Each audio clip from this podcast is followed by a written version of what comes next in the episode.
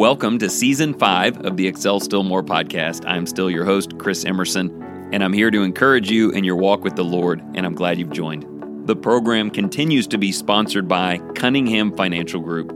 John is a good friend, and he's helped me and my family in everything from stock and mutual fund investing to annuities, life insurance, and retirement planning. I certainly commend him to you. If you have needs in any of those areas, you can reach him at 615 895 7773. Thank you again for your ongoing encouragement and support. Let's get started.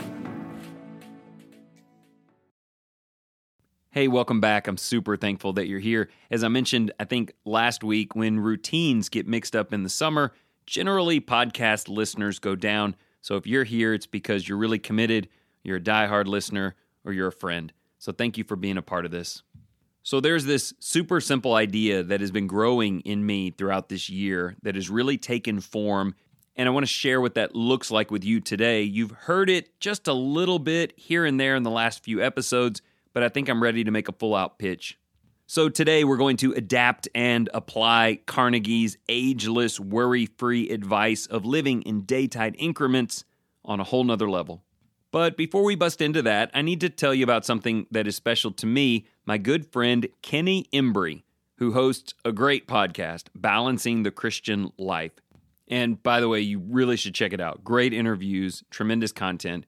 But last summer, he did the first annual Balancing the Christian Life conference. It is a three day online event. He lines up a bunch of different speakers. They cover a variety of topics it's all digital and visual. Oftentimes they're live during those three days and you can interact with them. And it went really well last year. I was super thankful to get to be a part of it. And as much work as it was for Kenny, and it was a tremendous amount of work, he has geared up to do it again this year. He's lined up a bunch of speakers. Many are back for a second time. I'm glad to be back for a second time. He's enlisted new speakers, male and female, great topics. And I just want to invite you to check it out. I will put a link to that conference in the show notes. There is also a great Facebook group called Balancing the Christian Life. You can find out a lot about it there. There is some cost to you to become a part of it, but look, I've never seen any money from that. I'm not asking for any. Most of the speakers aren't. It's mainly about the technology that goes into the project, covering expenses, and I hope Kenny is getting something for the copious amount of hours he's putting into it. So that event is coming up this month, July 27th through 29th. You can watch live, interact live. You'll have access to the videos for later. I think there is a free entry point for it as well, so there's something for everyone. This is spiritual content based in the scripture, applicable to families. And again, just click the link in the show notes and give it a look. Thanks for listening on that. Okay, so today I just want to share something with you that's so simple, but it's becoming increasingly special. Really a part of the way that I think every morning, and it's made every day just a little bit more focused and in that way more productive and valuable. So, a few minutes ago, I referenced Andrew Carnegie's 20th century masterpiece, Stop Worrying and Start Living, and in it, probably the best piece of advice is to live in day tight increments. Now, while not all of us do that, there's certainly nothing new about it. I've talked about it in many episodes the idea of one day at a time, seize the day, make today great, build your future one day at a time. You've heard all of that.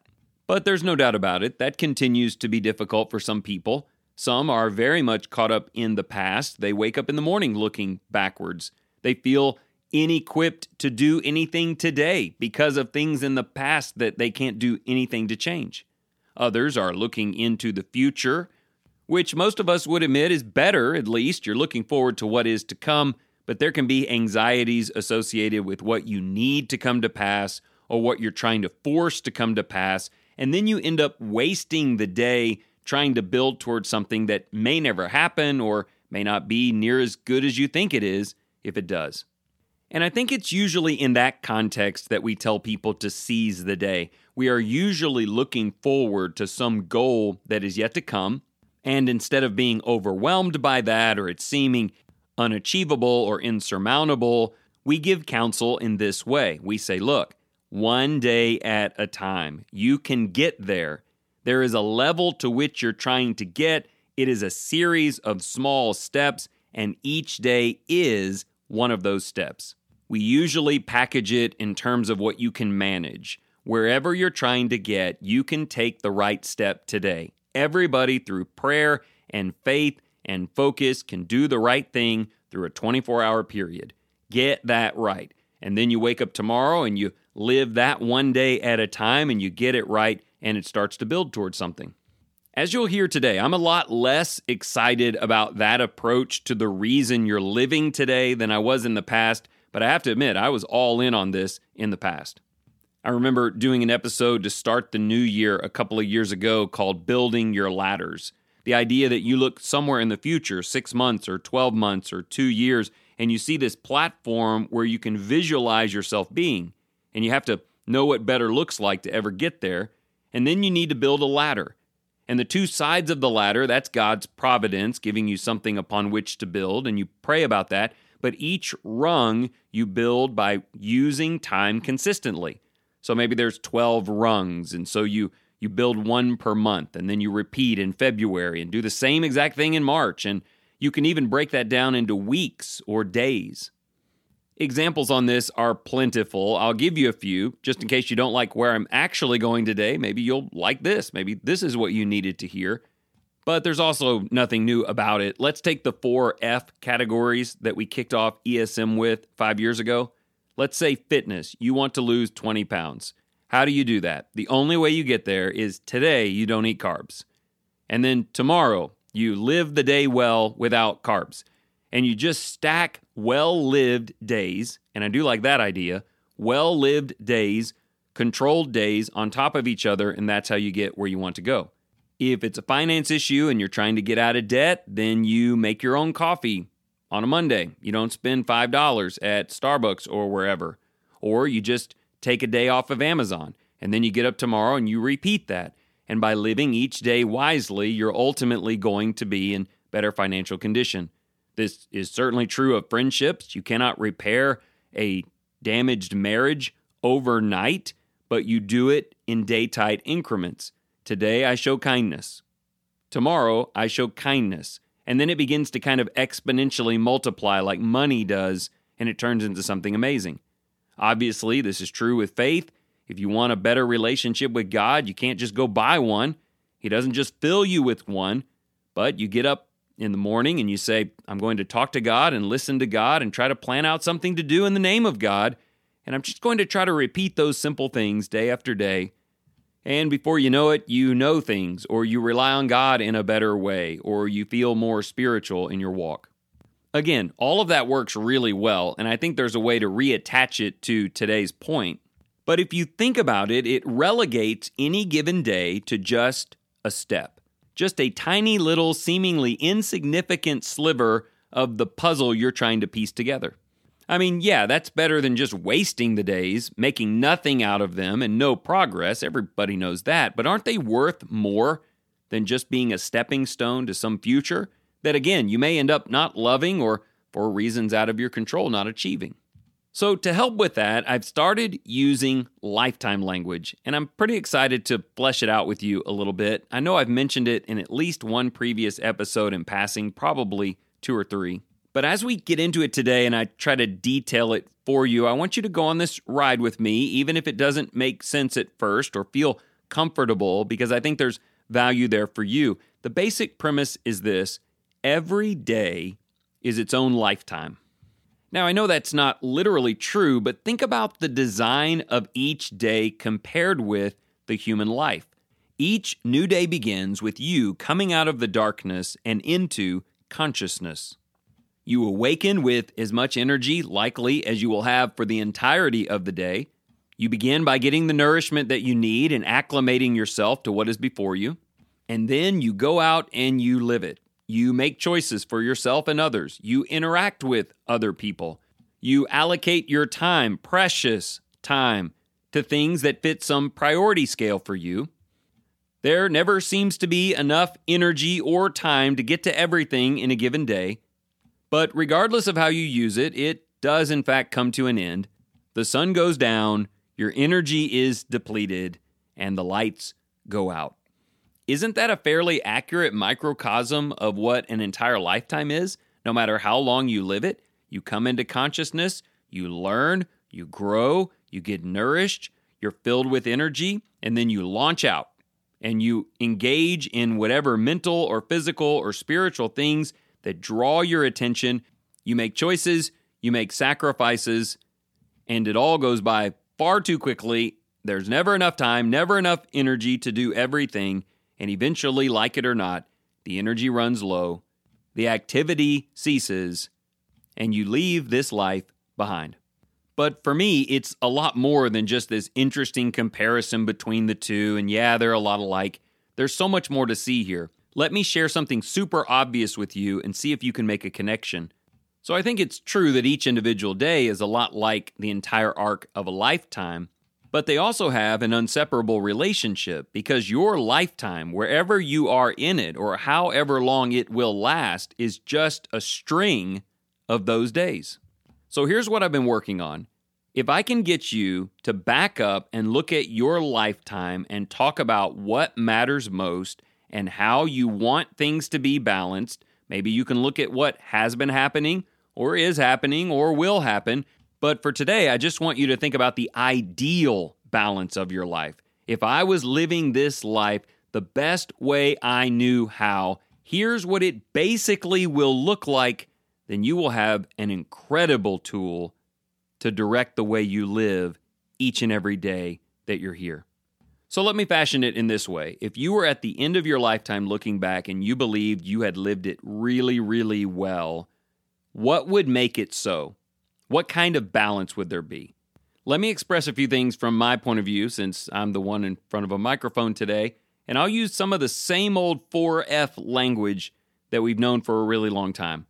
I hope when I look back over my life that I see that it was centered on God.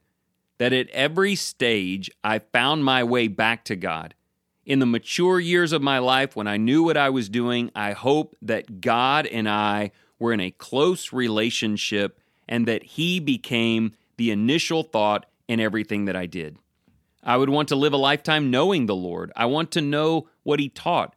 I want to know what it's like to be filled with the Spirit. I want to go into his throne room often and know that I live in the palm of his hand. In truth, at the end of my life looking back, I could tell you that if I got nothing else right, I need to get that right. Would you agree with that? The second and third thing for me is family and friendship. I certainly hope when we look back on the balance of my life that I spent adequate time with my spouse, loving her, learning more about her, and helping her. And I hope that I look back and think that I devoted time to my kids that they needed. Not for me necessarily, or even for the two of us, but to equip them to be great parents and to live life with wisdom. And as far as friendships go, especially among brothers in Christ, I'd want to be like the old Tim McGraw song, a friend that a friend would like to have. A lifetime well lived will be a lifetime filled with love, love shared and love received. I would want to say that I used my life, my resources, helping people. And I know that's what will matter most to me in the end, as far as people are concerned. I would hope that I lived a life where financially I was responsible, where I worked hard at whatever my occupation was. For me, it's ministerial work, that I had really devoted myself to that and done the best that I could for myself and my family, and also in the work itself. It's foolish to say, well, if I wanted to live a perfect lifetime, I would just pray all the time and stay home with my family and never work. We've got to work. We ought to save and plan and do good things for our immediate benefit, for helping others, and for what we leave for our family when we're done. A well lived lifetime would have a lot of hours of labor, but for the right purpose and enjoyed responsibly. And then fitness. I would hope that my lifetime isn't shortened by the fact that I just refused to take care of myself, that donuts were just too awesome, and I ignored all of what I could have done. I'm not saying the lifetime has to be long, that if I get sick when I'm in my younger adult years or something happens to me, that it's all a failure. But I think a life well lived would be one that attended to my own physical needs for any variety of reasons, and I would be disappointed if I got to the end of my life and I just had lower quality and was unable to do my best because I didn't give proper disciplined attention to the vessel that God gave me. Now, look, we could add other elements to that, but the ones I've given you, I think I've put them in my personal priority list. I want to take care of my body and what I eat, but that's last for me. First is I must be in a relationship with Jesus. And as you'll hear in a minute, that means learning. I want to spend my whole life learning how to be more like Him and how to love Him more. Right behind that is my family, being for them what they need me to be, to give them the best chance to be good people and great servants of Christ. Then comes attention to friends and neighbors, then things like finance and fitness. And listen, I'm not saying that's what your list needs to be. I'm just asking you a lifetime well lived. You get one shot at it. You come into consciousness, you get your act together, launch out with energy, you engage in things, you can't do everything, you get to the end, you say, that went well overall. What does it look like? If you can do that, then the rest of this episode in terms of application is cake or some keto friendly equivalent. Live each day of your life to the best of your ability, from consciousness in the morning to laying it all down at night, as a replica of what you think a great lifetime would be. But here's the tweak it's not about me saying, look, if you'll do that, then you'll get that great lifetime. Forget about the great lifetime. I want you to have a great day. But if you are living the day in some twisted sense of priority with all this wastefulness and lack of focus, then you're probably not enjoying your days, or they're not gaining momentum, or they feel wasteful. And do you know why? Because they in no way represent the lifetime you hope to live. Make them become the lifetime you want to live, one day at a time. For me, the benefit is not where I'm going, the benefit is where I am. The benefit is today. People talk about I'm living my best life. Look, I pray that you are, but the guy talking to you now is living his best life. And do you know how I'm getting there? I'm trying to make every day mimic what I believe the best life should be. And the result is a lot of great days. Not all great days. There are things outside of your scope of power. In a lifetime, there are things that happen that get in the way of what you're trying to build. But the point is, you're still trying to build it and you get right back to it as quickly as you can. Some of this daily lifetime business, for me, has really come together because of the journaling. We released the Excel Still More journal about four years ago, and I've just been doing it every day. It gives me a chance every morning to just sit down and decide what I want today to be. Kind of like when you're in college or in high school and you're trying to plan out what you want your life to be, except I actually know a few things about what's important that I didn't know in my real lifetime arc. I know I need God, so I start by reading a couple of chapters, a New Testament chapter and an Old Testament chapter. We have a Facebook group for that, Excel Still More, a chapter a day.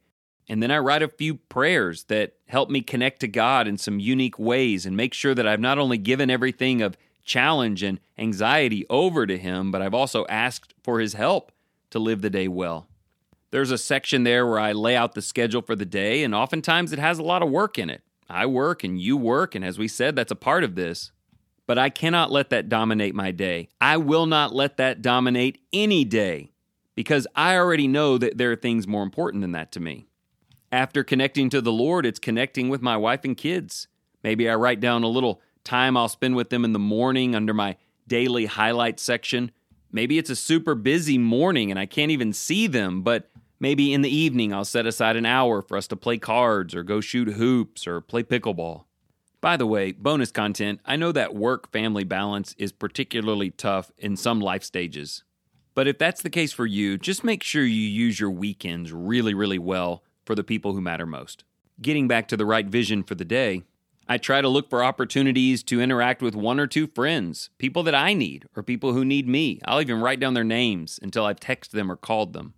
There may be some financial goals I'm working towards, but being responsible feels like a well lived day with my money and my body. And unlike years past, I'm just looking for a way to learn. I just want to learn something. Learn something about the Bible, learn something about my wife, learn something needful about what's happening in the world. When you stop learning, you stop living, even if you're still walking around in the same old shoes. Look, you don't have to journal, but I am encouraging you, like so many people have done in years past, to live in day increments, to seize the day, to make the most of the time that you've got, to wake up in the morning thanking God that He has brought you into consciousness with energy to use and use it today like you hope you use it for the duration of your life. Add balance and priority to today just like you hope exists in your life. And while we haven't really worded it this way, what if today is the last day of your life? Your last chance to live this life here in the right kind of way. I could scare you into having a great day by telling you that this may be the last one that you get, but I hope you get a bunch of them. I just hope you live them all that same way. Will you think about it today? Start with what do you want your lifetime to look like and try to make it happen in its best form every day and on repeat. And give me feedback. I would love to hear how this is working for you as you go about making the most of your daily lifetime.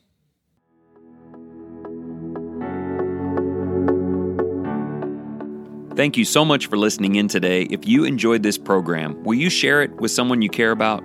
One thing I've learned over these five seasons is that there's nothing as powerful in advertising as word of mouth sharing between friends. Speaking of friends, let me once again commend you to give John Cunningham a call. He and his team have a wide variety of tools to help you use your present budget and life to build towards a more secure and hopeful financial future. Once again, you can reach him at 615 895 7773. And always remember whatever you choose to do today in the name of the Lord Jesus Christ, excel still more.